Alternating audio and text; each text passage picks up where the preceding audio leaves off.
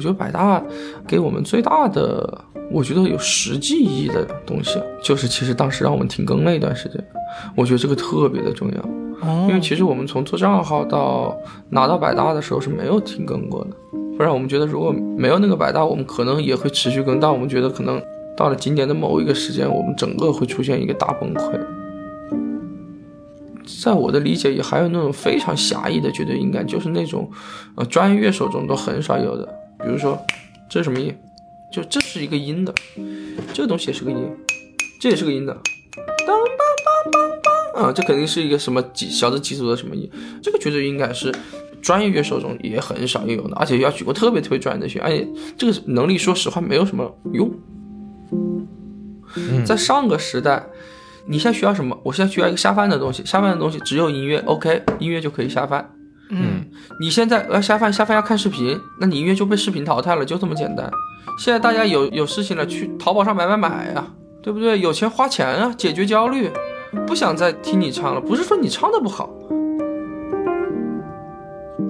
每期对谈一个陌生行业，我是天宇，我是天宇，欢迎收听天宇兔 FM。这是一档为了开拓眼界、走出自己的局限而设立的播客，通过与人的对谈来试图与未知的领域和知识产生互动。我们每周四更新。列侬说，音乐是一种宇宙的语言。一方面，想必你我都有被音乐打动的那种经历，一段旋律可以让我们激情澎湃，也可以让我们黯然神伤。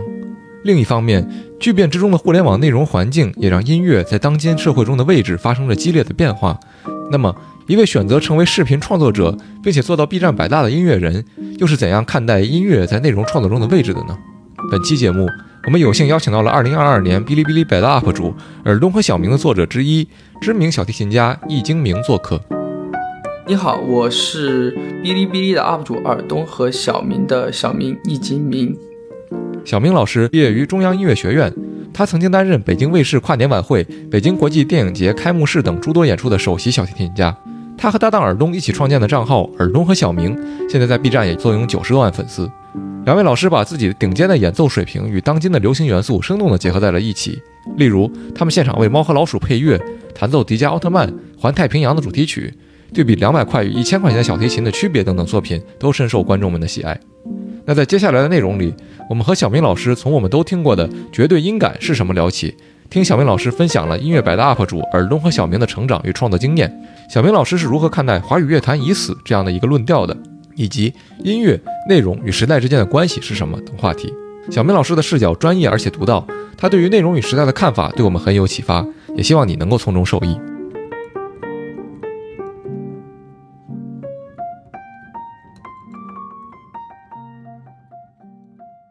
我想问一个我一直很好奇的一个具体的问题，就是能不能科普一下绝对音感？这个甚至也是你们的弹幕里面最常见的一个评论之一嘛，就是说这个绝对音感在作怪之类的。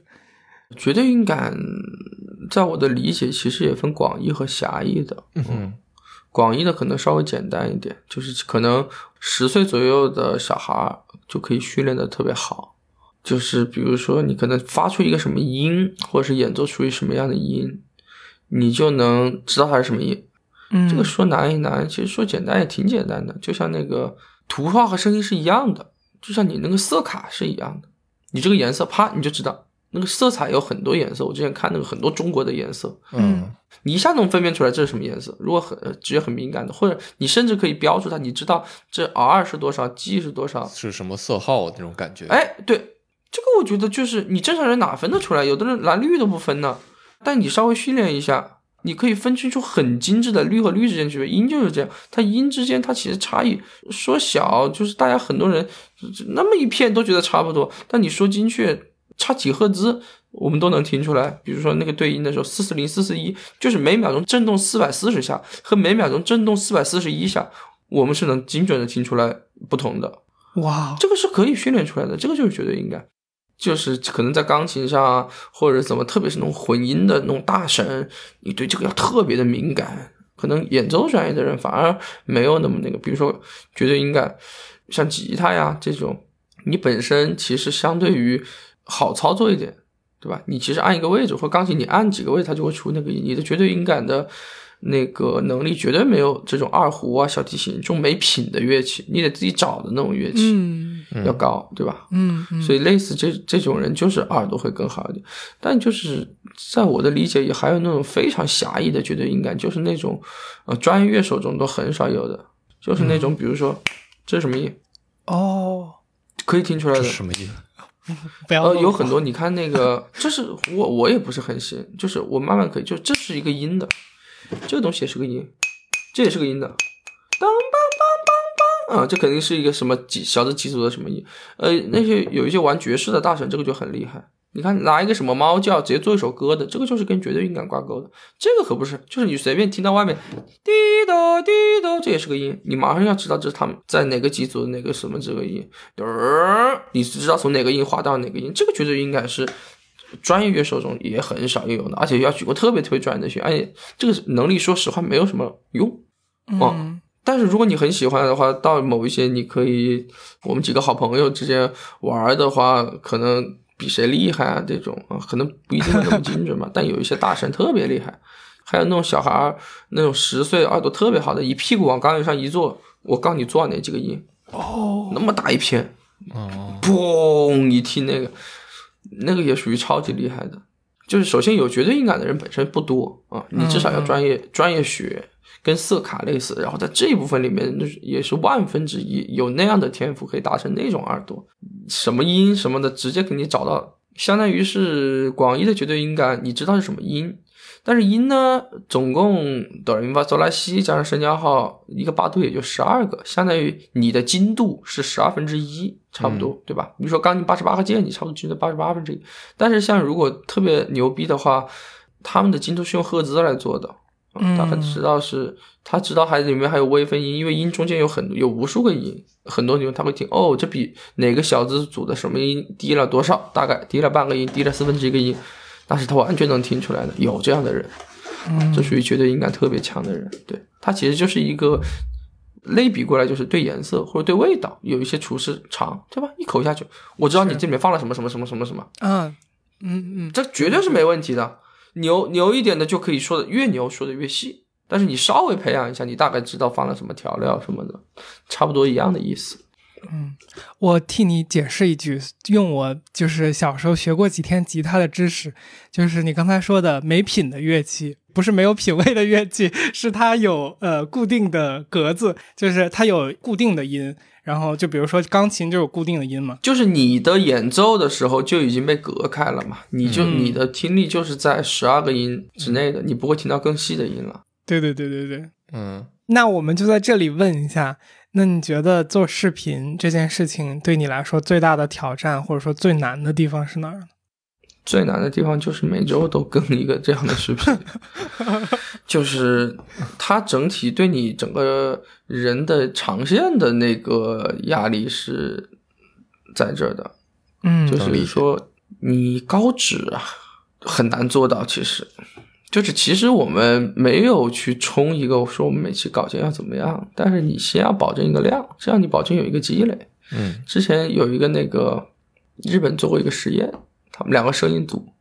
第一个摄影组呢是让你拍你觉得你能拍的最好的照片，但如果你觉得不好你就别拍，你拍多少张我也不限制，啊哈，你去想那个构图，如果你觉得光不好你也别拍，你去想办法把那个光搞到最好，然后就拍拍拍拍。然后第二组就是呢规定一个任务，每周每周二十张或者是什么，一直拍。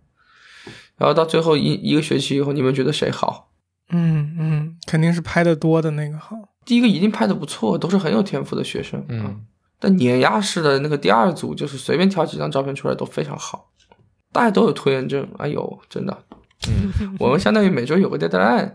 在这个地方，我们把东西做出来，就已经对我们是很大的挑战。我们基本上，我们每次周五发，可能每一次到那个周五中午还在调整一些细节。嗯嗯嗯，这有一个好处，就是你要把一个视频调好，我觉得几周都不够，但我就就给你一周时间。对，从想法到拍到那个，你就知道你会放弃很多可有可无的细节，你会去保那些大头。你慢慢的在这个之中，你就会获得进步。嗯，嗯我们感觉是这样的。是是是。然后我我其实也非常好奇，就是您和尔东老师二零二二年百大了，这个说实话，从一方面从百大的这个名单里来看，您二位属于粉丝少的，但是另外一方面，这个百大本身它有一个招牌在那里，而且另外在这里无论你怎么样说。八九十万粉丝，你你想象一下自己的这个受众的时候，我我觉得其实有的时候有有一种巨大的压力在身上。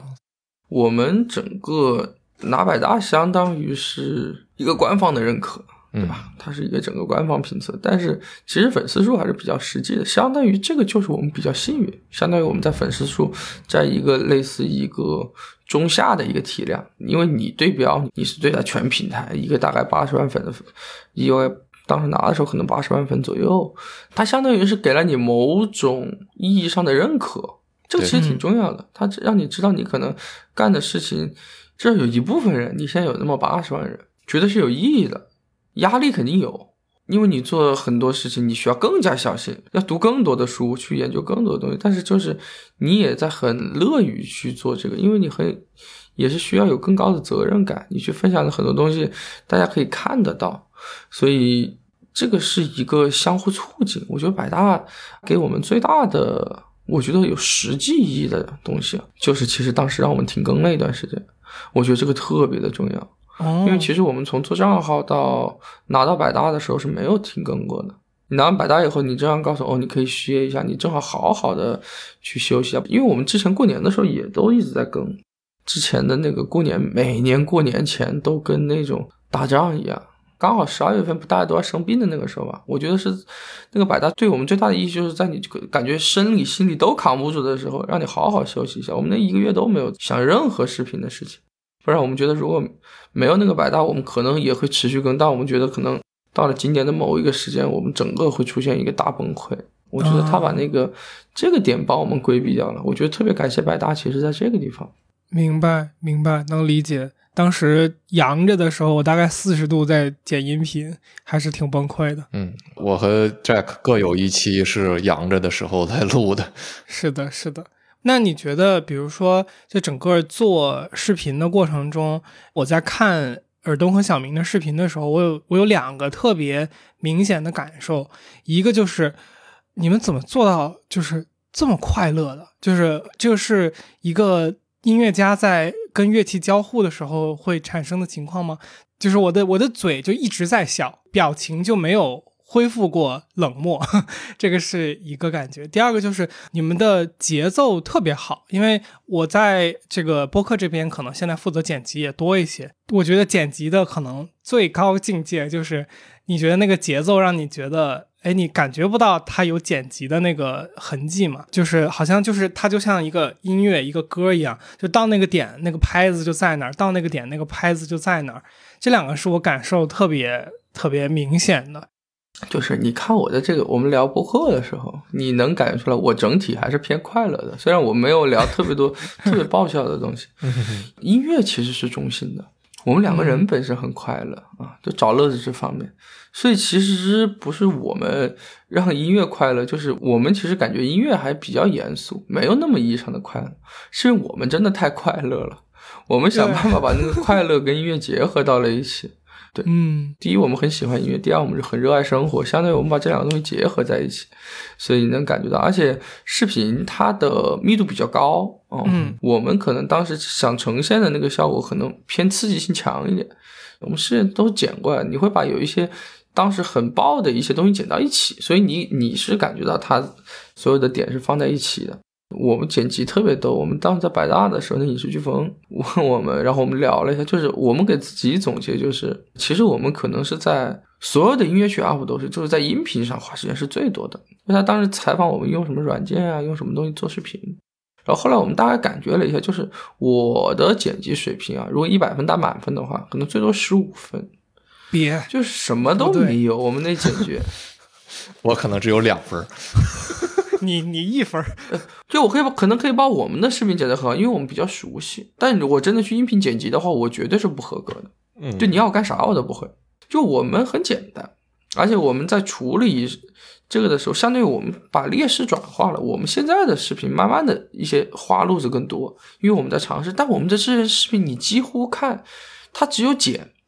没有急，几乎没有，因为很多东西就已经到底了，有些材料我们就直接几段拼起来，因为它本身结构放在那个地方，我们基本上把它剪了，重新放在一起，它基本上没有再重新编辑的部分。你仔细看，我们只是对某一些我们自己的节奏非常了解，因为我们本身呢那个素材就还 OK，嗯就是我们当时玩的那边，我们把它玩的 OK，那剪出来也不会太差。然后基本上我们就把边边角角去掉一下，就放在一起了。但是剪辑这个地方，就是你可能会一遍遍的看，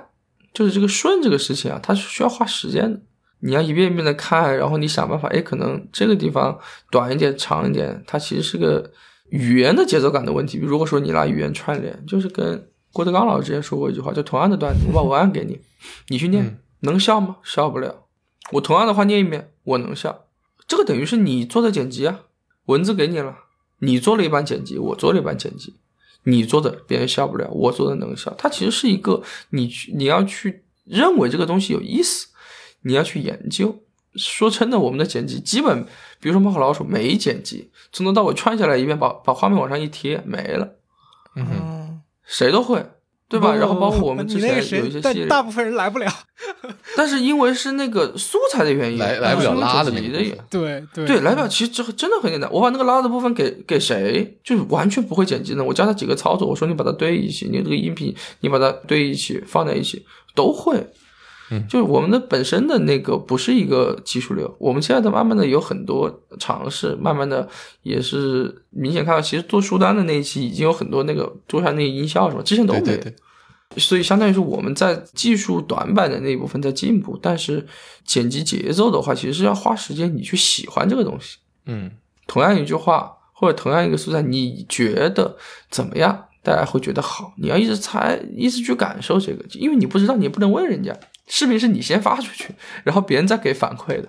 你不能提前问一下，你觉得这个地方长一点好，短一点好啊？你就这个素材不可能这样问，对吧？嗯嗯所以其实是你你得很敏感的去感受到，首先它有区别，第一是它有区别，然后你试着去找到什么样是什么样的节奏是美的。说实话，它是有一定的美感的，剪得特别顺滑那种节奏。我经常看那个 B 站的很多混剪视频，剪得特别好。我觉得根本就我根本就剪不来，就是怎么剪的那么丝滑，是吧？剪辑有丝滑这个超级难，那个就是如果你不剪辑的话，你不知道那个有多难的。嗯到了基本的美以后，你就可以加入你自己的趣味。其实我们有一些剪辑是有一些趣味的，对，前前面什么动一下，是你慢慢的加这个。是我们其实剪辑是没有什么太复杂的东西的，对，剪辑还是得去看何同学做视频，那个何对吧？那个视频就对吧？那个叫做真正的做得上好视频。相当于我们是比较本身没有把视频弄得特别的技术流，因为我们本身缺这个。对，你对剪辑的节奏有迷茫过吗？就是因为我觉得我们在剪的时候，其实是有很多次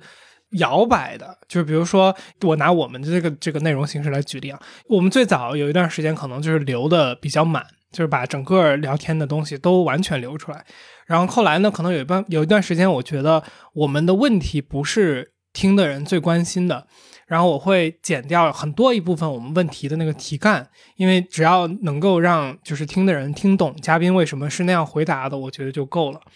然后呢，再往后我又觉得好像把这个东西剪掉之后，又少了很多人的感觉。然后我们后来又回到就是保留更多好像我们就像是提词器一样。啊，对，就好像我们是那个就是出一个黑幕，咚咚，然后一个问题，然后就 接一个嘉宾的非常好的回答，好，但也好像又没有意思了。这个节奏的就是撕扯，其实是我觉得是有很很多次的来回的，就是可能我剪到今天，呃，我们大概七十期是内容，然后实际上我们还有彩蛋，要说满一点的话，可能一百多期。我可能过一段时间，我又会回到我要把题干减少的那个那个状态。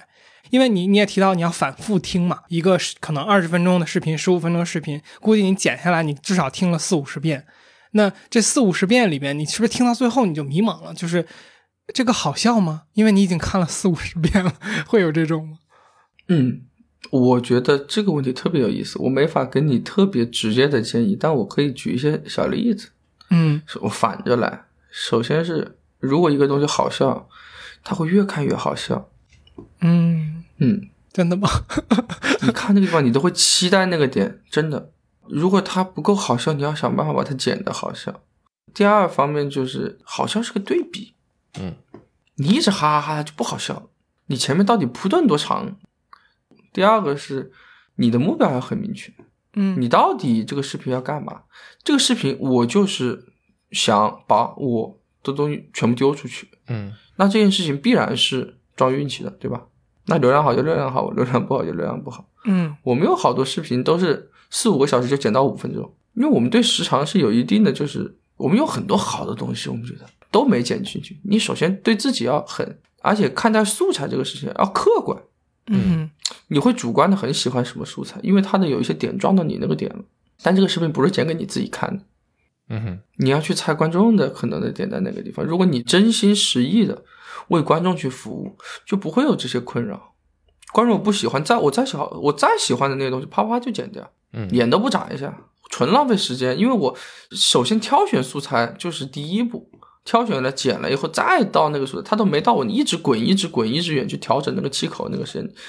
一些小气口其实是很重要的。我们有很多聊天那个节目，那个气口，我们的音频是会处理非常长的时间的。嗯嗯就是你的入构目标很明确，但是其实这种长的这种视频我还真不知道，因为它可能审核的那个就是你们滚一遍的时间就很长，你们可能需要有自己的方法论，但是我觉得目标导向很关键，而且还有一个比较重要的是呢，把你们的东西给你们身边的比较好的朋友，跟你们认为跟目标群体比较像的人，去给他们听一下。嗯嗯你给他们听一下，你不能去问他的意见，你问他的意见，他一定是好好好，你知道。嗯你直接问他你什么时候觉得无聊了呢？别人肯定也不记得了，对吧？嗯哼哼这个就很有学问了。你给他看的时候，你就要当面给他看。你当面给他看的时候啊，你就像 FBI 一样，你已经知道这个食品的结构，对吧？你去看他的那些反应。你什么时候开始看手表了？什么时候开始喝水了？你大概就知道这个视频大家觉得你好玩的点在哪，不好玩的点。如果你到一个特别好玩的点，他如果顺着看没笑出来，你就要想一下，你是不是剪辑节奏有问题啊？嗯对，那么好的包袱应该去，如果放到春晚上，那就是全国人民都在笑啊。嗯别人磨段子就是这样磨的。他们那些脱口秀的为什么开放麦一遍两遍说一千遍那段子，然后才上节目说那一遍，你就觉得好笑？那是个节目，你在做一个东西，你不能太主观，对吧？我就觉得这样说好笑，那 OK，你去说呗。事情不是这样的，你现在需要的是大家认可你，而且你需要的是大家喜欢你。从某种意义上不是认可，你形成你自己的风格是什么意思？就是说你的结构不一定是最高的，但大家就喜欢你这个结构。是在想的一个主要的事情，就是说，呃，其实我们这个节目的目的，就我说我们这档节目呀，这个这个目的究竟是什么呢？我觉得我跟杰基都有答案，就这个答案是基本上是共同的，就是其实很大程度上在于我们在跟您聊天的这个过程本身，其实对我们来说是个人的成长上是最最有意义的。但是作为节目来讲，我们想要的东西是什么呢？我们可能想要创造价值给听众。我希望他们看了我们的节目，觉得说哦挺有意思。这个有意思不一定是好笑，因为这个节目咱们的聊天其实很多时候我们选的话题它没有那么多，就是说一定要好笑的地方。所以说你你不会去主动的追求。把这个东西作为你每期节目都要达到的这样的一个标准，那你每期节目最终达到标准是他觉得说，哦，你们的这个对话，他听了之后，他觉得他能有一些觉得说，你们这个对话有有一点意思，无论是什么层面上的有意思，那这个东西其实相对的就很抽象，你怎么去取舍你自己觉得有价值的东西和观众觉得有价值的东西？我我觉得是哇，很不一样的。比如说，我们现在讲了这么多剪辑的东西，对于我们来讲，这个价值非常高。我们我们这次跟您，然后之前我们可能跟中国 boy、跟跟 Tango 桑这些呃很大体量的内容创作者，他们给我们带来的关于内容的理解思考是完全不同的。那听众愿意听这个吗？对吧？其实这个事儿是要打一个问号的。我这个时候就应该承担我在这个节目里的角色，愿意。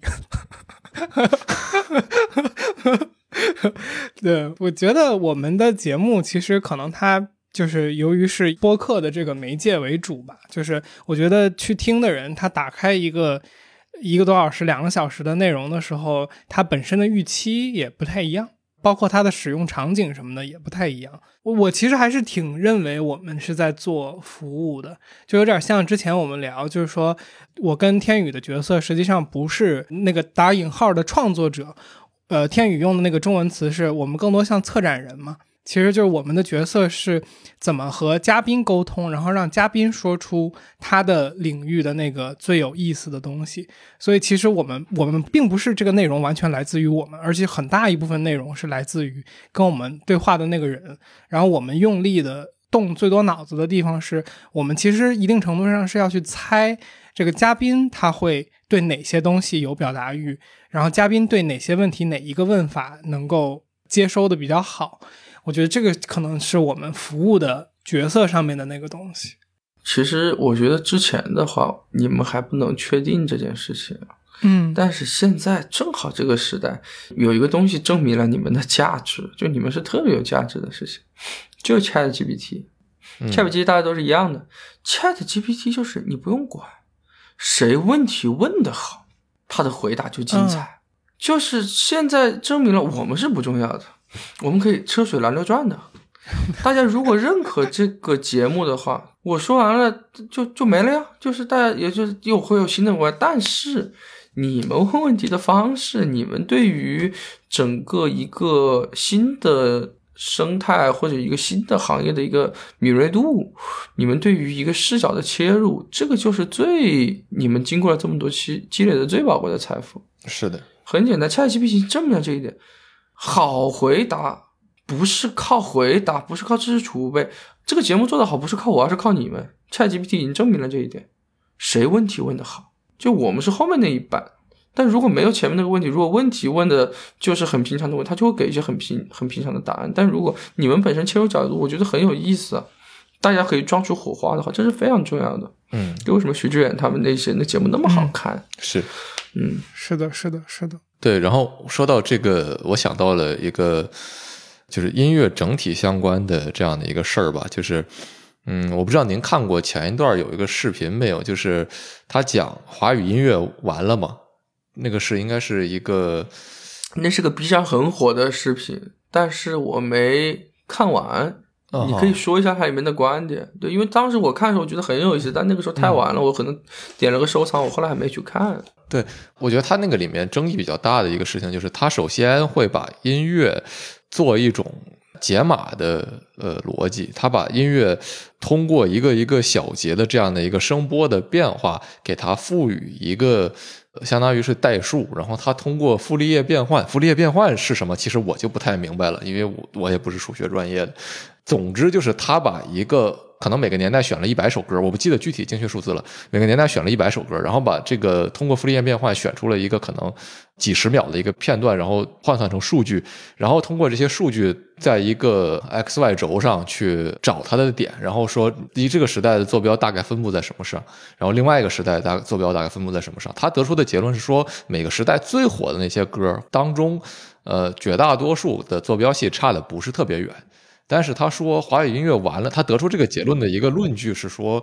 在看离这个时代主流最偏的那些很知名的音乐当中，他们做的创新越来越少了，所以他得出的结论是没有什么太好的前景了。所以我就很好奇，说把音乐变成一个编码，然后再浓缩的这样的一个呃手段本身，用它来解释音乐的所谓你叫什么呃流派也好，或者叫类目也好。您怎么看这件事情？嗯嗯嗯，呃，就是这样，就因为咱的采访是完全没做准备，就是如果你们其实当时这个问题很有意思的话，你们让我都去看看这个视频，我都觉得回答起来更那个。但这个事情我是可以回答。首先，他肯定是不严谨的，但是他这个方向特别好，因为他没法做到严谨。我建议，如果他做得好的话，我送去送你去中央音乐学院的那个人研究人工智能的那个去，你去为祖国做贡献。如果你牛逼的话，嗯，啊，我觉得挺好啊。就中央音乐学院就要研究这个，跟清华大学他们联名的。我我我大概知道这个。对，如果你牛的话，所以你肯定是不严谨的，对吧？你肯定是不学术。但是你既然让大家这么多人关注到这个事情，说明至少。你推动了这个事情的发展啊，大家可以从这个角度去研究这个东西，因为有一个东西，我直接提一个我比较熟的一个，比如说乌梅子酱抄袭没有啊？你把两个和什么叠到一起，那两个歌重合，就说它是抄袭，或者就不是抄袭。我之前看过那个研究，是不是假唱的那个，呃，把那个音的如果到一个什么指标，就是或者不是，嗯，太浅了。它不严谨。你要说抄袭，华语乐坛大概百分之八十的歌叠在伴奏都能一起放。嗯哼，它有一些数据啊，它逻辑之间是没有必然联系的。嗯嗯但是你去尝试做这样的必然连续，就是一种非常有学术精神的事情。嗯我非常同意这件事情，而且你这个形式特别好，你让大家都听得懂。嗯，学术的东西真的很难听得懂的。你跟一个没学过数学的人，我教你微积分来，正经学过微积分的是吧学会。你如果用一个简单的一个，一下子让你理解到了这个东西的魅力，让你对这个是因为大家可能对这个乐坛这个东西有思考，但其实不是那么简单的很多事情，它不可能靠一个他现在拥有的这个数据分析的量来确定很多事情给事情下定性，但是他在视频里可能需要这么做，而且我觉得他应该是做的很好的一个视频，哦，好多那个音乐那个圈的人都给我推啊那个视频，嗯嗯嗯。嗯，我当时当然是看到说他很火，只是我至今还没看完。我是感觉他肯定是有他的道理，但是他一定是不严谨的。嗯，嗯。嗯那回到就是比如说，呃，他讨论的这个问题，我觉得这个视频能火，肯定也是就大家点进去之前是不知道他怎么分析的嘛。所以那那如果他他能火，他的先决条件就是大家本身对他讨论的这个问题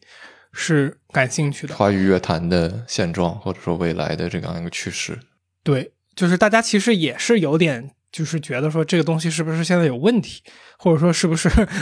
就是它的趋势不好，才会这样的视频本身就是它在第一步会积累到大家的点击，或者说您觉得这个，比如说这个华语乐坛已死的这种论调是对的，还是说有问题的？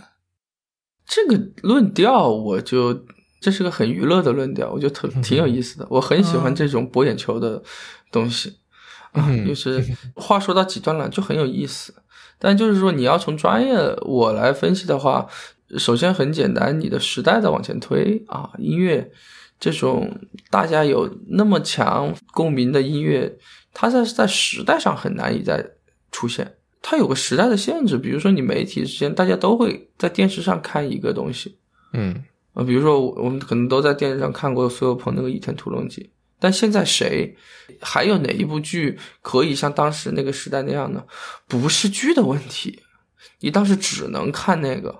我们所有人都看过同样的动画片，特别是八零九零后这一代。你你一个剧拍到一个一个点上，它肯定是在当时那个时代是最好的，它不是个绝对值，它是个相对值。很多事情是有它的运气成分在的。华语乐坛的兴起是跟你当时的媒介啊、跟电视啊、跟你的收音机啊、跟你的磁带、跟你的 CD，你听着音乐的时候你在做作业，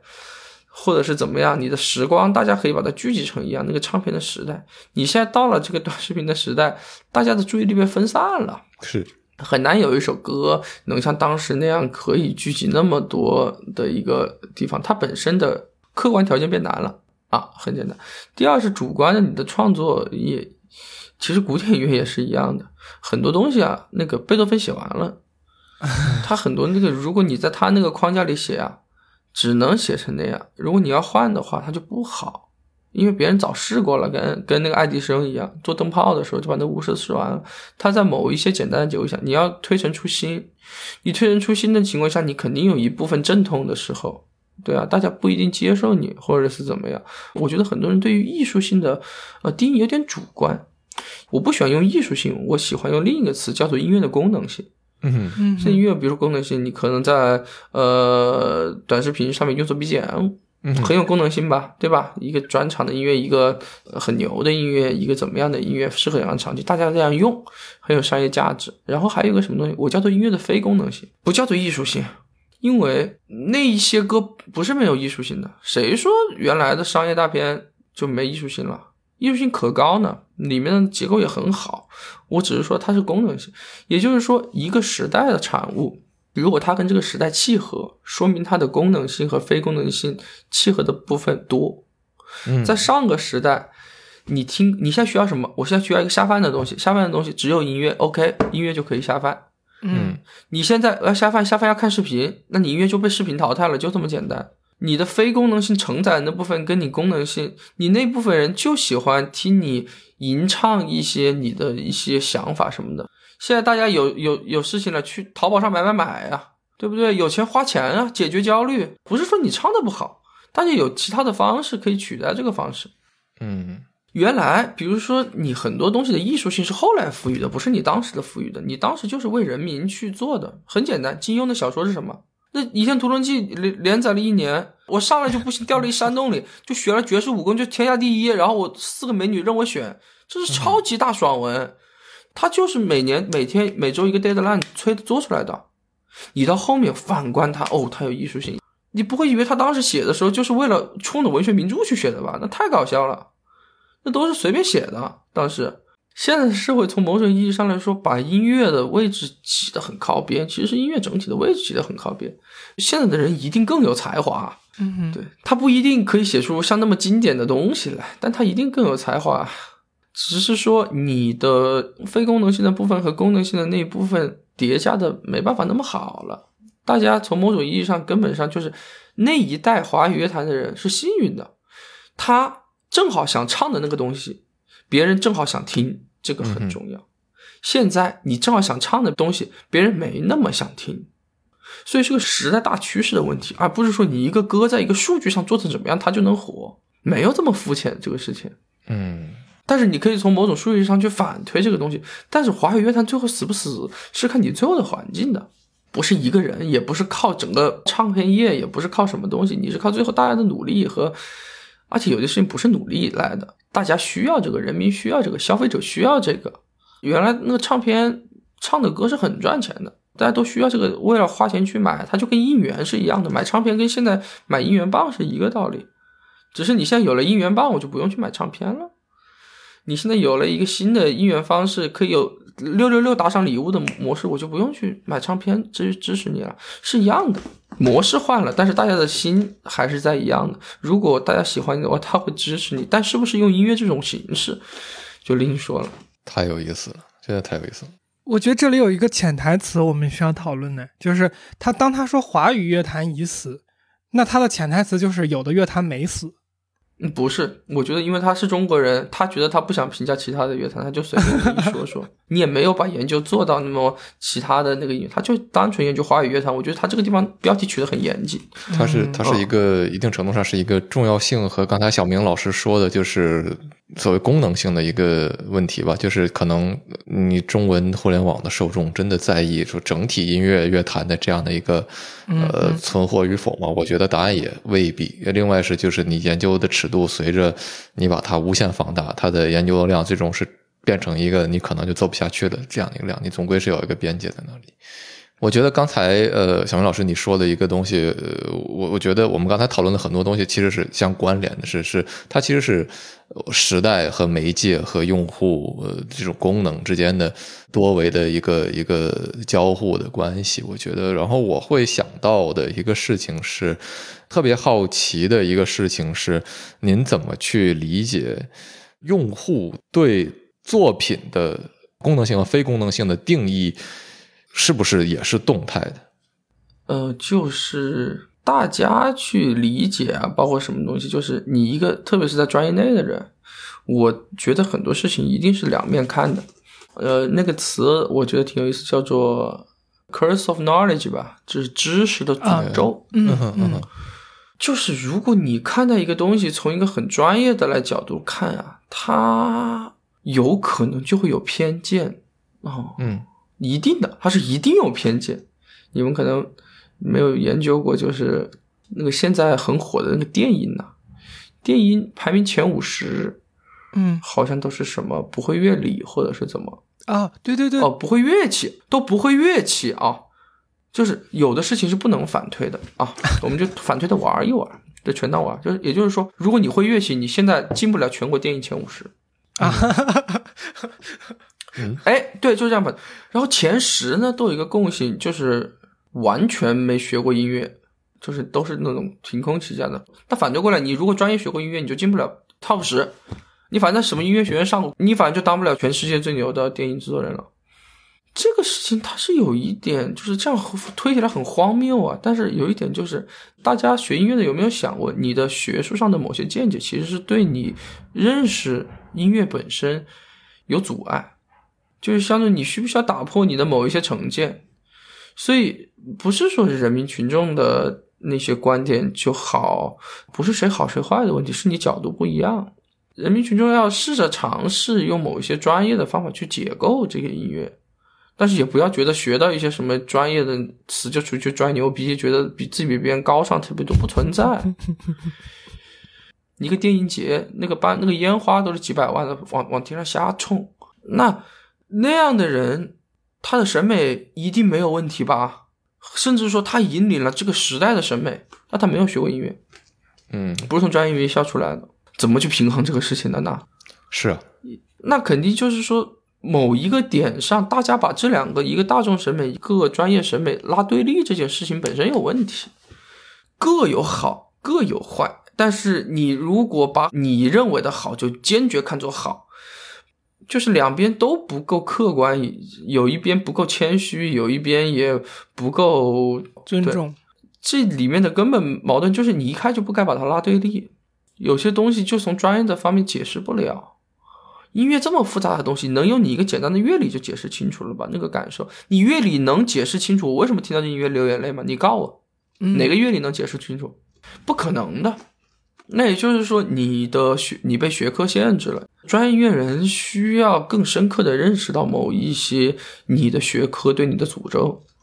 如果你想变得更好，你需要不要带有偏见的去看很多问题。如果是很多想去欣赏的大众，你去学习很多专业的音乐知识，一定是会对你理解音乐有好处的。双方都中和一下这个问题。嗯，我感觉很受。这个震撼吧，我觉得像你说的那个音乐的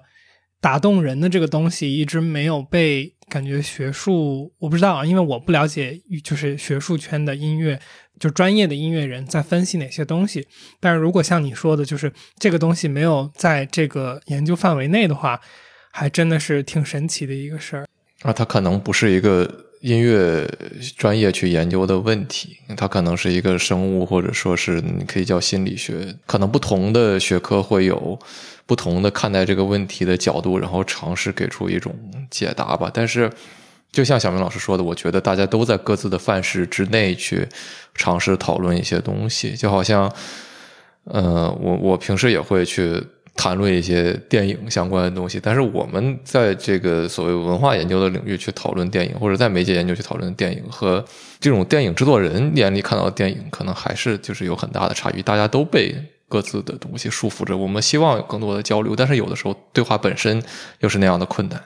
嗯，是的，我觉得他承担就是这两个，呃，一个是普通人，一个是专业研究人员。其实承担了不同的社会功能，听起来是，嗯，差不多，对对对，大家的大家的角度不一样，对，因为他站的位置不一样，他自然角度不一样。没有人天生需要学那么多音乐专业的东西的，这个就是你命运使然，你正好是个学音乐的，所以你需要为这个行业做贡献，但是你需要让别人用其他的角度来看你啊。就是这种跨学科的交流，往往。很大程度上，也许对于这种壁垒内的象牙塔内的体系的人来说，意味着对自身的质疑和解构吧。我觉得，在我的认知里面，那这种解构其实是有现实意义的，就是因为这个体系把大家塑造成，你需要靠你的专业来去呃获得认可，获得呃你生活的资本。那当你质疑这个东西本身的，你你是否能用它来解决问题的时候，呃，你或许就把自身的意义也顺带消解了。我觉得一定程度上有这样的一个因素在里面，大家所以才不愿意去打破自己的壁垒，去去讨论这些东西，因为做做不到。嗯，对个体来说是很痛苦的。所以，能能请您稍微再给我们讲一下，就是职业的音乐它的培训是一个怎么样的体系嘛？因为就是真的，说实话，完全不了解。呃，挺多，顶多大家周围看到说弹的挺好的人，他也没有说真正在在我们认识的里面人里面没有真正去从事这个行业的，所以不知道说一个从头开始的培训应该是什么样子。从什么时候您觉得说 OK，我要进到一个专业学校，从就是这这个今后的工作就从事这个相关的行业了呢？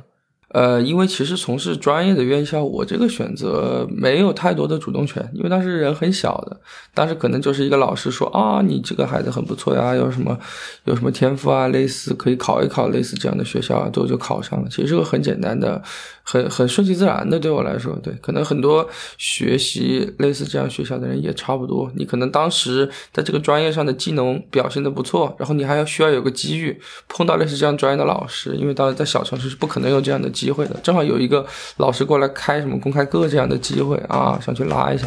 然后后来可能就跟着学，然后就学过去了。呃，他其实的培训跟主要的专业方面其实跟正常的学没有什么太多的区别，但是如果你作为一个职业的音乐家的培养的话，他其实培养的是其他的，相当于是打地基类似的东西，比如什么乐理啊。那种视唱练耳啊，很多跟音乐相关的什么音乐史啊，你其实是构建了你整一个大的逻辑架构，不然你的演奏起来的音乐可能会比较空啊，因为你不是一个把一个曲子弹下来或者拉下来，你需要对整个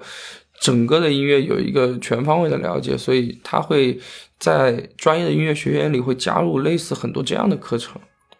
我好奇两件事吧，第一个是。呃，我不知道您有没有考虑过，我我说实话也不知道这么问是是不是特别合适啊。但是就是就是，如果当年说不走这条道路，或者说走着走着觉得说不合适做这个了，之后的出路是什么？因为比如说这种特别职业的培训，我觉得最终能走到最后的人应该不是大多数吧。当然，这可能是我的一个猜测了。比如说，我初中在这样的一个音乐学校学完了之后，如果觉得不合适，该怎么样回到一个就是更普通的这样的一个学校当中，这样的一个系统当中？这个这个事儿您了解吗？我了解，而且我其实跟一般的学音乐的还不一样，我还是属于呃一直都很摇摆。我大概在初三之前，我都是。我比普通的学音乐的人上的文化课更多。普通的在音乐学校里的学校的是跟着音乐学校上的，但我的文化课那些都是跟着普通高中上的。我记得当时可能上到大概初二、初三的时候，就两边都有声音。因为我专业很好，专业老师就说你不应该再学这些东西，会很耽误。其实是是一样的。如果你是什么去奥运会啊，去什么游泳、跳水那些，你就不应该再学什么生物、物理、化学这种东西了，这肯定的。你没有没有心思去整这些，然后我其实当时文化课也很不错，我当时普通中学的老师还建议我去参加中考帮他们拉分儿，就其实还是挺挺不错的。然后其实我是比普通音乐学院的孩子多学了生物、物理、化学这些课。那您还是理科班的？哦，之前不分文理吧？那个时候还没到分文理的时候，我就是全都上的。就是历史、地理，还有一个政治，我们是一定会上的。那个音乐学院里面也有些这个课，但其他的另一些那个，就是物理、化学那些，我基本上到初三的时候考完之后就必须再做一个选择，然后觉得可能这边更有天赋一点，学了这个。嗯，我觉得这个经历还是挺有意思的，但是我也不知道是不是。大多数的从事音乐的孩子们会像您这样两边都比较有天赋，我觉得这也是一个可能需要考量的事情。基本不会，它不是个天赋的问题，它是个家庭选择的问题。因为那样子的话，整个的那个音乐学校的话是寄宿制，但是如果我那样的话，我就变成走读制，就是我会在把专业课集中在那么一两天，然后相当于是我有一两天过的是音乐学院的孩子的日子，还有其他的三天过的是普通。高中普通中学的日子，就这个是基本上很很少有类似类似这样的情况的，对，因为这样两边都很耽误。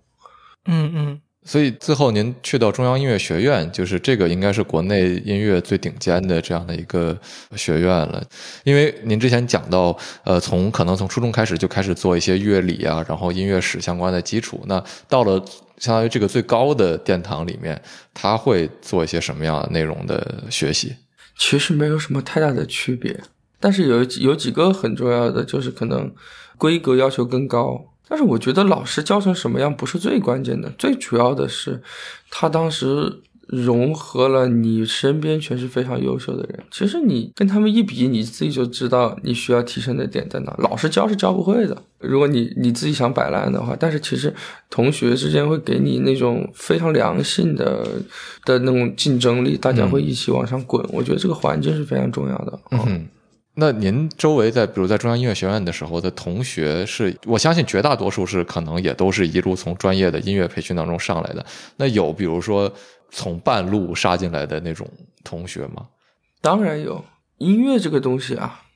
它有很多其实是靠你的天赋的，就不是说你从小训练你就会一定比别人强成什么样。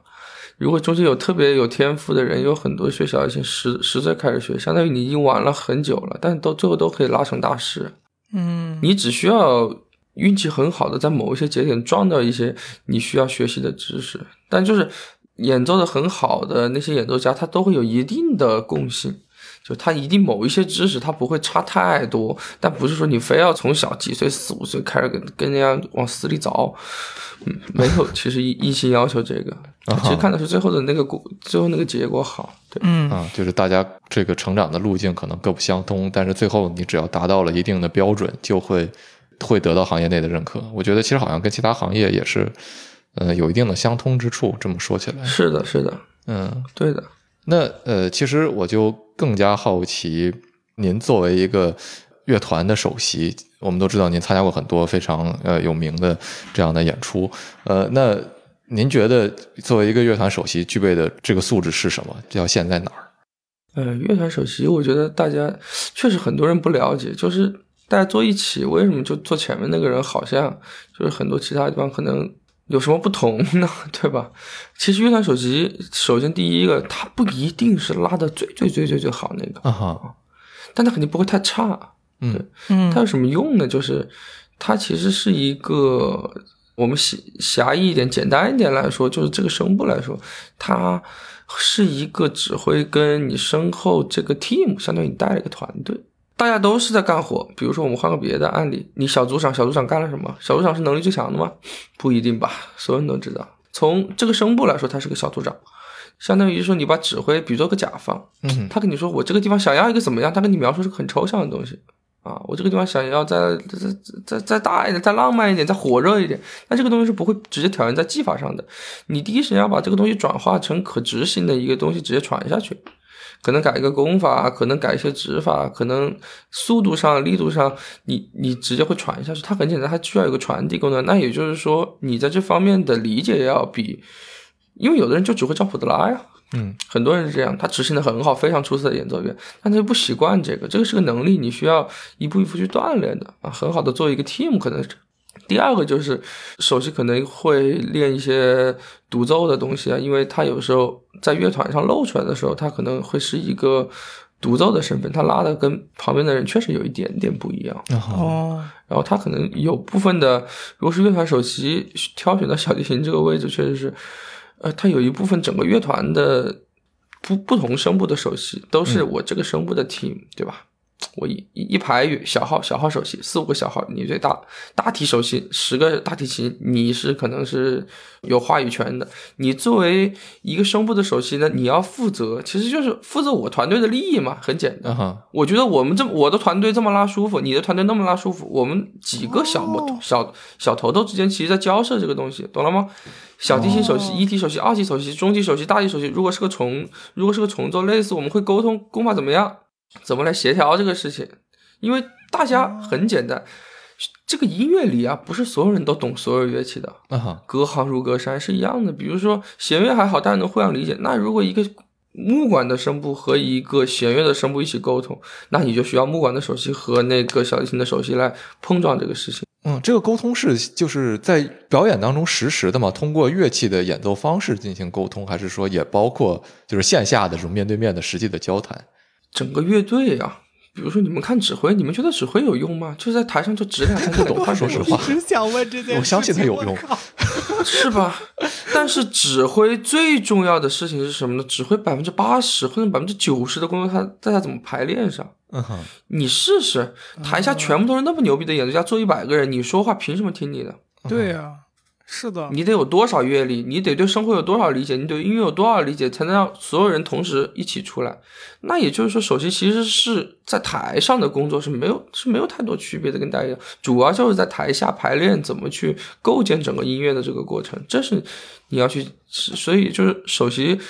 所有的首席交流能力一定不弱。你是与上级下级之间对的沟通能力。我突然想到一个，呃，我好多年前了，我都忘了是哪一年。有一年久石让来北京，然后我有幸搞到了一张票去看了一下。然后我印象特深的一件事是，当时那个乐团是什么？北京爱乐吗？还是什么？然后那个久石让明显的是指了两个，就是鼓手吧，还是其他就什么乐器？具体我忘了。就是让这两个人交换了位置，在表演的过程当中。然后我当时的感觉是，这这是不是站错了？然后他不满意，现场调整了一下。那您刚才说到这件事儿，让我想到，就是说，在这些国际上知名的音乐家。他来到可能另外一个国家做表演的时候，我们可能都不一定是中国吧。但是就是具体这个例子上来说，是不是有的时候这种这种排练其实是有欠缺的，还是说有什么地方我可能没有理解？嗯，其实指挥一部分是看起来是很简单的打拍子，但一部部分它是一个你的乐团和观众之间的连接，它有很多实时的调整。呃，有一些乐器特别的特殊，比如说打击乐器。打击乐器一个人不是负责一件乐器，一件负责是很多乐器的，相当于他那个时候调换，他应该是提前已经预设好的，就是你这个时候需要调换，他只是告诉你这个时候该调换了，就能告诉你第一首，比如说第一首曲子是你打左边三个，他打右边三个，到第二个曲子，因为他可能复杂程度，因为他负责乐器很多，可能换成他打右左边两个，你打右边四个，他现在只是告诉你现在到该换的时候了。对，很简单，他肯定已经做好调整。一般因为临场做调整是很危险的事情，一般有经验的人是不会干这样的事情的。所以我我当时就是我也觉得说临时做调整可能带来的这种影响是很未知的，所以我当时对这个场景印象特别深刻。对，就比如说基基本上我们的乐器肯定要学十几年才能进到一个专业乐团，但是呃，所有的打击乐、西打的那边，他们基本上很多人都会。就每个人几乎都会很多乐器，然后其实是每个人负责不同的东西，可能占三四个人啊，然后可能会换，而且跟每个人擅长的很多东西也不一样，可能会挑选你最擅长的去打某一个东西啊，他会换，对他应该是提前都计划好了。OK。然后您刚才提到说，呃，很多演奏技巧很不错的他的这种演奏家，他可能只会照着谱子拉，那他就当不了首席这么一件事儿。然后我就在想说，那比如说您作为一个首席，呃，是就该怎么样去跟其他的乐手来沟通，指挥想要的这样的一个效果？呃，你们可能没有感觉到一个很物理的东西，就是。嗯，声音的传播其实是有时间的。如果到了四五排以后啊，你听到的声音和指挥下的手势已经有时间差了。开始，嗯，就你很简单，隔了一两米，你一定是先先看到雷声，看完了以后，梆梆。如果隔了一百米的话，它其也就是说，其实如果约盘足够大的话，你到那个二普，它的最后一台看到手势在拉，和你一普在看到手在拉，那个声音已经对不齐了。嗯，这个其实就是一个很物理的问题。就是后面的人要看到那个手敢拉，前面的人看到的手可能会稍微拉慢一点，它才会达到一个物理上的齐，那是个很默契、很微妙的一个事情。嗯，然后如果你说沟通的话，地有实时沟通，你的沟通的话，你的肢体就是沟通。嗯嗯啊，你你你那个动作带带着大家一起走那个动作，其实就是沟通。然后你线下，你等排练结束了，喊着大家在休息的时间做一些调整，也是沟通，基本上分两类。嗯，你实时，你本身在演出中，你的所有的眼神，你的所有的小动作，它都可以是沟通。我我想插一句，这个我想多一步解读，就是说，是不是这个是因为坐在后排的人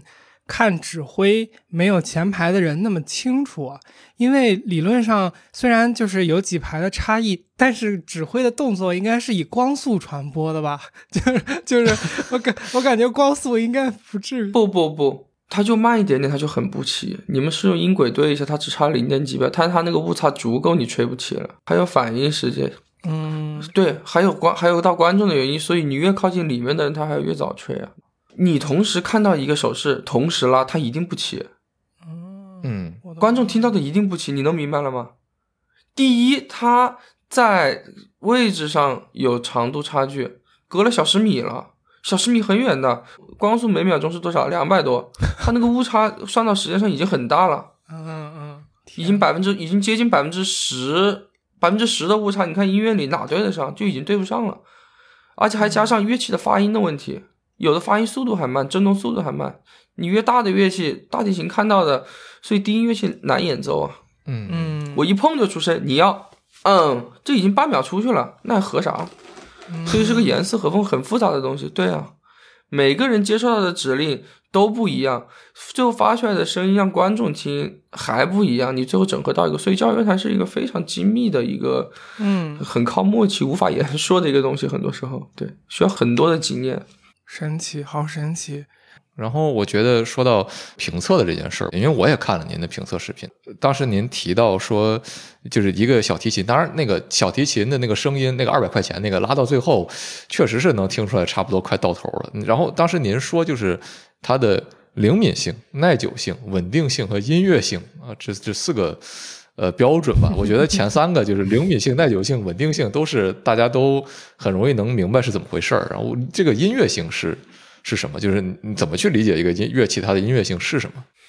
哦，其实前三个也是我们想了很久总结出来的普罗大众能直观 get 到的一些点，因为它其实都不能用这几个词来完全概括，但是它差不多。音乐性从某种意义上来说，我们想给它定义的是整体的一个操作的感觉，因为整体音乐性乐器本身是没有音乐性的。它是能把你就相当于它的一个置换率嘛，提纯度。比如说你心目中想到的音乐是一百分，好的乐器可以给你甚至一百二十分。那个一百万美金的小提琴，对它突破你的想象。但是可能两百块钱的琴，你一百分的东西，你做起来就有那种心到手到不了那种感觉，这个很容易理解，对吧？你写字那水那个笔一半出水，一半不出水。它其实是一个信息的传递的问题，这个音乐性不是这个乐器本身的音乐性，而是它能减少损耗，就是它的优质程度决定了你的想法呈现到别人的耳朵中的它一个损耗度的问题，所以它只是一个用一个音乐性这个大家能比较接受的观点。一个一个小小的一个定义来说这件事情，因为你不可能把这个事情定义的很长，大家大概能 get 一下哦，这个音乐性，这个东西音乐性，但是你实际上比的话，两个乐器比的音乐性比的是什么？对，比的还不是人吗？嗯，这个让我想到一个东西，就是我当时在听这个一千块和五十块这个小提琴对比的那个视频的时候，其实说实话，听到最后，我会觉得那个五十块的小提琴它更有意思。对，然后当时我就想说，这个是不是和那个大家喜欢听 low-fi 音乐是有某种相同之处的？low-fi 我的理解就是它是低保真，对吧？就是它是没有那么清晰的音乐，但是你反而从那种 low-fi 的东西里边去听出了某种韵味，就是它更具有随机性，或者它更具有某一种不常规的东西。啊，其实不是，其实你们可能对媒介，我之前看那个陈明老师推荐一本书，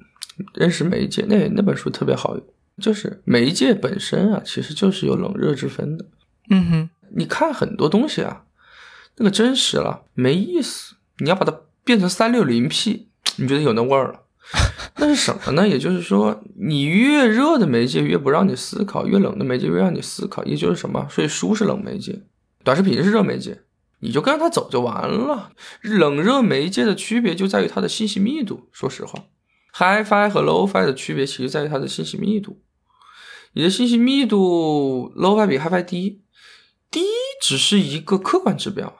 但是你越低的东西，你就越有想象。也就是说，为什么大家说让你去看书，不让你去看那个什么？呃，很多那种视视频介绍的很多东西，如果你要学习一个东西，因为你看书的时候，你的脑子其实一直有空去运转的。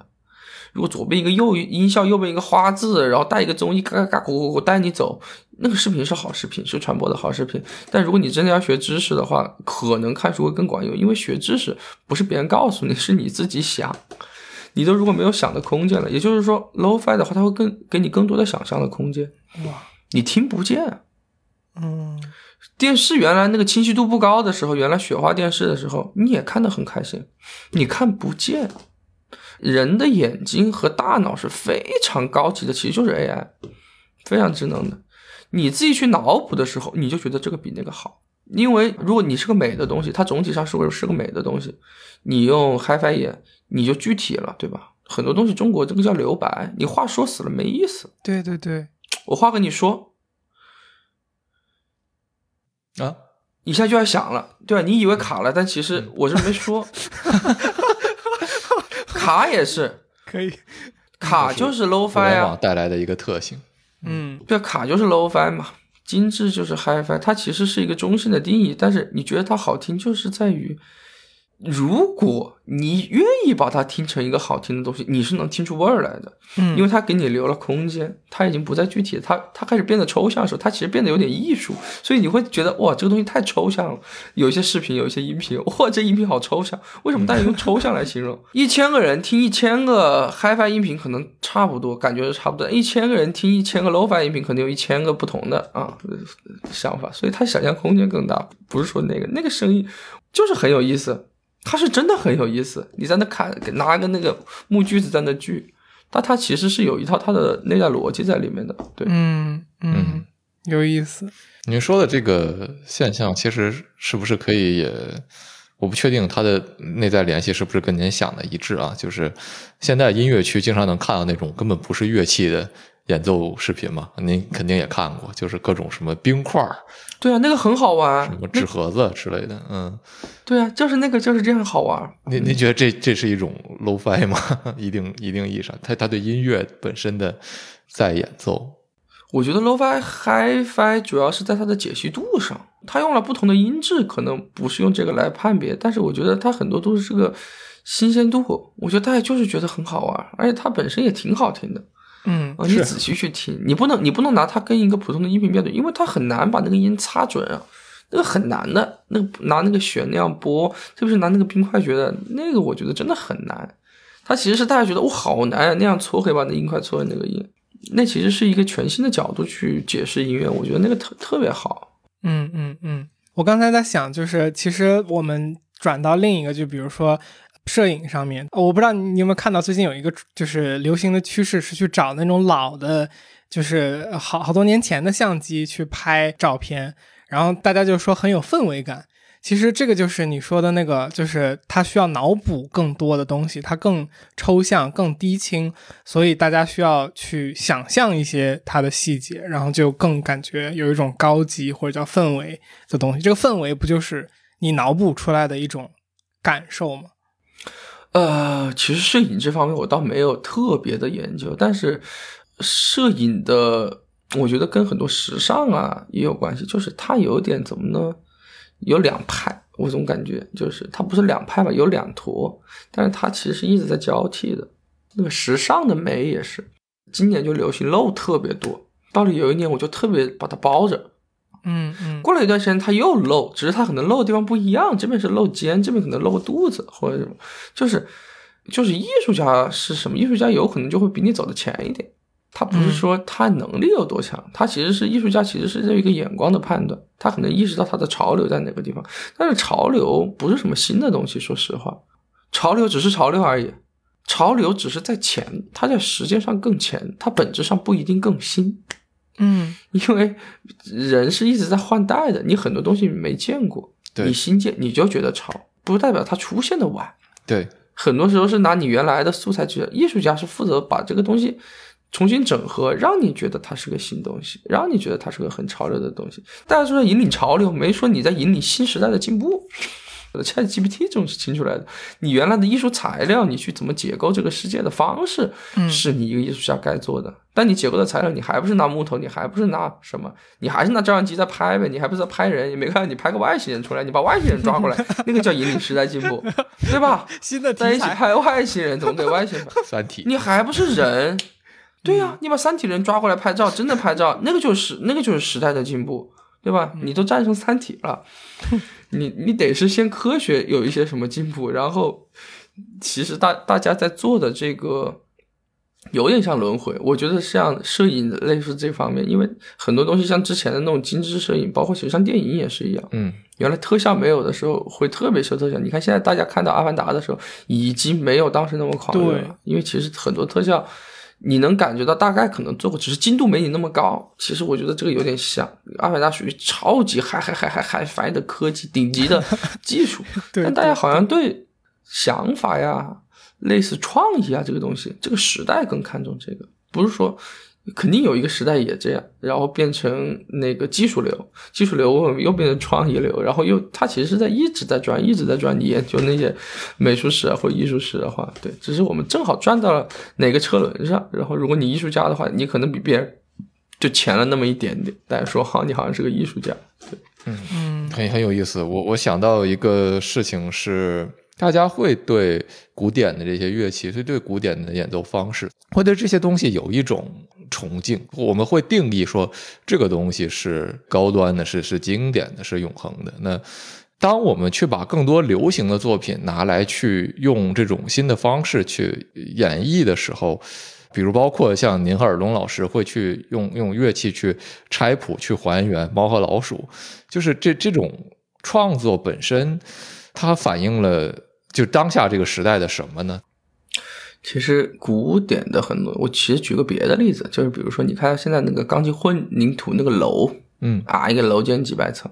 嗯嗯我家是岳阳的，我们当时学的第一个就是岳阳楼啊，是全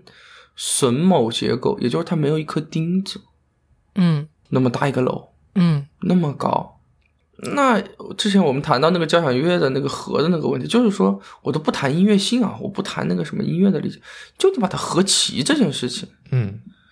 它都已经足够复杂了。我都别说把它演奏的有多美，别他别说把它演奏的正确，那么多人一起咚咚咚咚咚咚咚咚咚咚咚咚咚往前滚那个速度，它整个人那是就像金字塔一样。嗯哼它的艺术性从某种意义上来是你对前人无法企别人的智慧和某种达到了你无法企及的高度。人现在肯定有很多很多能力是退步的，我现在寻步能力就退步了。第一时间找导航，我能有那个二十年前的那些人找路找得准吗？我一下给我导航一丢，我基本上找。他有直觉，他就走不丢。他一个不知道一个什么地方的时候，他就能走。人类有这样的能力啊！你要是天天走丢，你活不下去啊！二十年前哪有地图，啊对不对？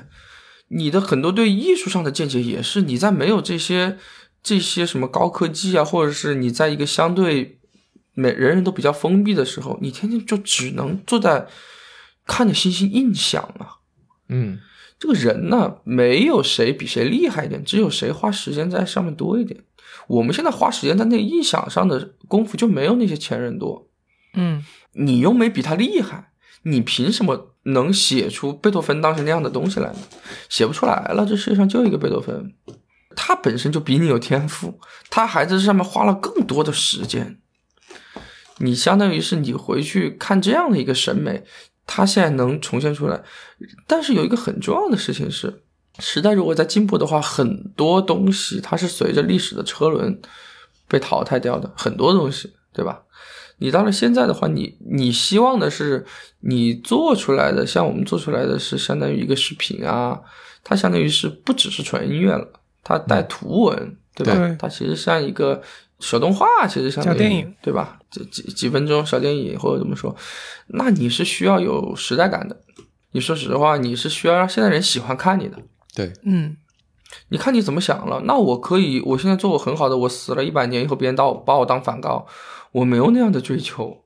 我就想我现在拍的东西，你现在就喜欢看，这就是最简单的。而且它有一些就是什么，前人已经花了那么多时间把它琢磨成、雕琢成那样一个精密的一个东西，你相当于是我们通过一些音画，通过一些我们自己的演绎，把一些东西跟我们自己做结合，大家喜欢看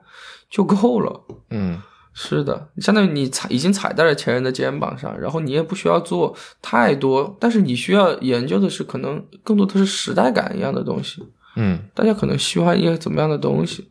比如说很多有些那种反串搞笑，拿把琴嗯乱锯锯的一个声音，很搞笑那个声音，那其实就是你的很多理解，你把前人的东西和我们刚刚提的什么 HiFi、Low-Fi 这样的某种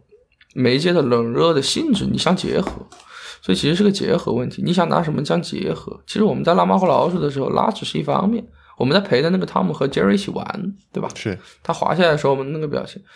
那个其实是结合呀，对吧？我不用走在时代的前面，我不是艺术家，艺术家是走在时代的前面的，我只需要跟我这个时代吻合就好了。因为原来你没法一起玩，就包括你 B 站有弹幕，之前没人陪你聊，你有弹幕了，就是在这么说，你在有弹幕之前和有弹幕之后做的视频是不一样的。对对对对对对，这一定是这样的，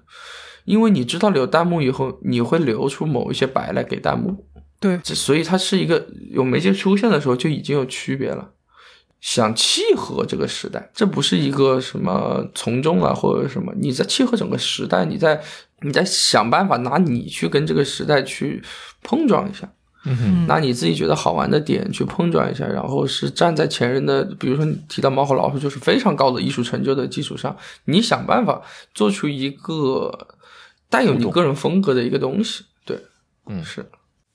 嗨，这里是后期的天宇。小明老师对音乐和内容创作的深入理解，非常好的诠释了为什么尔东和小明能够做出打动人心的作品。最后，关于 LoFi 提供了更多想象空间的这样的一个讨论，让我想到了我们现在常说的 UGC，也就是普通用户生产的内容，和 PGC，也就是专业内容创作者所创作的内容的区别。比起制作精良的 PGC，往往 UGC 更容易受到用户的喜爱。也许正是因为它朴素的表达，留给了我们更多的想象的空间。好了。如果你对当今的音乐或是内容创作有任何的想法或是补充，欢迎在评论区与我们一起交流，说不定你的评论也会启发到其他的人。最后呢，做个预告，如果你还没有听够本期的内容的话，下周四我们将会更新本期节目的彩蛋。在彩蛋里，我们与小明老师一起讨论了最近爆火的 ChatGPT 与 AIGC 对音乐行业以及音乐人的潜在影响。那如果你对这个话题感兴趣的话呢，就关注一下我们吧。下周四我们会准时更新。也欢迎你加入天娱兔 FM 的听友群，和我们一起直接聊天儿。请在微信搜索好友 ID 天娱兔 FM，拼音的天宇，阿拉伯数字的二，再加上 FM。记得是添加微信好友，而不是公众号，然后备注一下来聊天儿，我们会尽快把你拉到群里。最后，如果你觉得我们的节目做得还不错，或是你从中获得了一些启发，请关注、点赞、评论，或是把我们的节目转发给你的朋友，说不定你的转发和评论也能启发到其他的人，这也对我们做节目有非常大的帮助。感谢，让我们下周再见。好，特别特别特别感谢小明老师来参加今天的节目。我觉得我们如果有机会的话，确实可以再来一个第二期。没问题，我现在特别期待回国的时候去武汉拜访一下您，真的。没问题，没问题。好，那咱们今天节目就到这儿，非常感谢小明老师来参加，一块儿说个拜非常拜，感谢，拜拜。拜拜，非常感谢，拜拜拜拜拜拜拜拜拜。谢谢。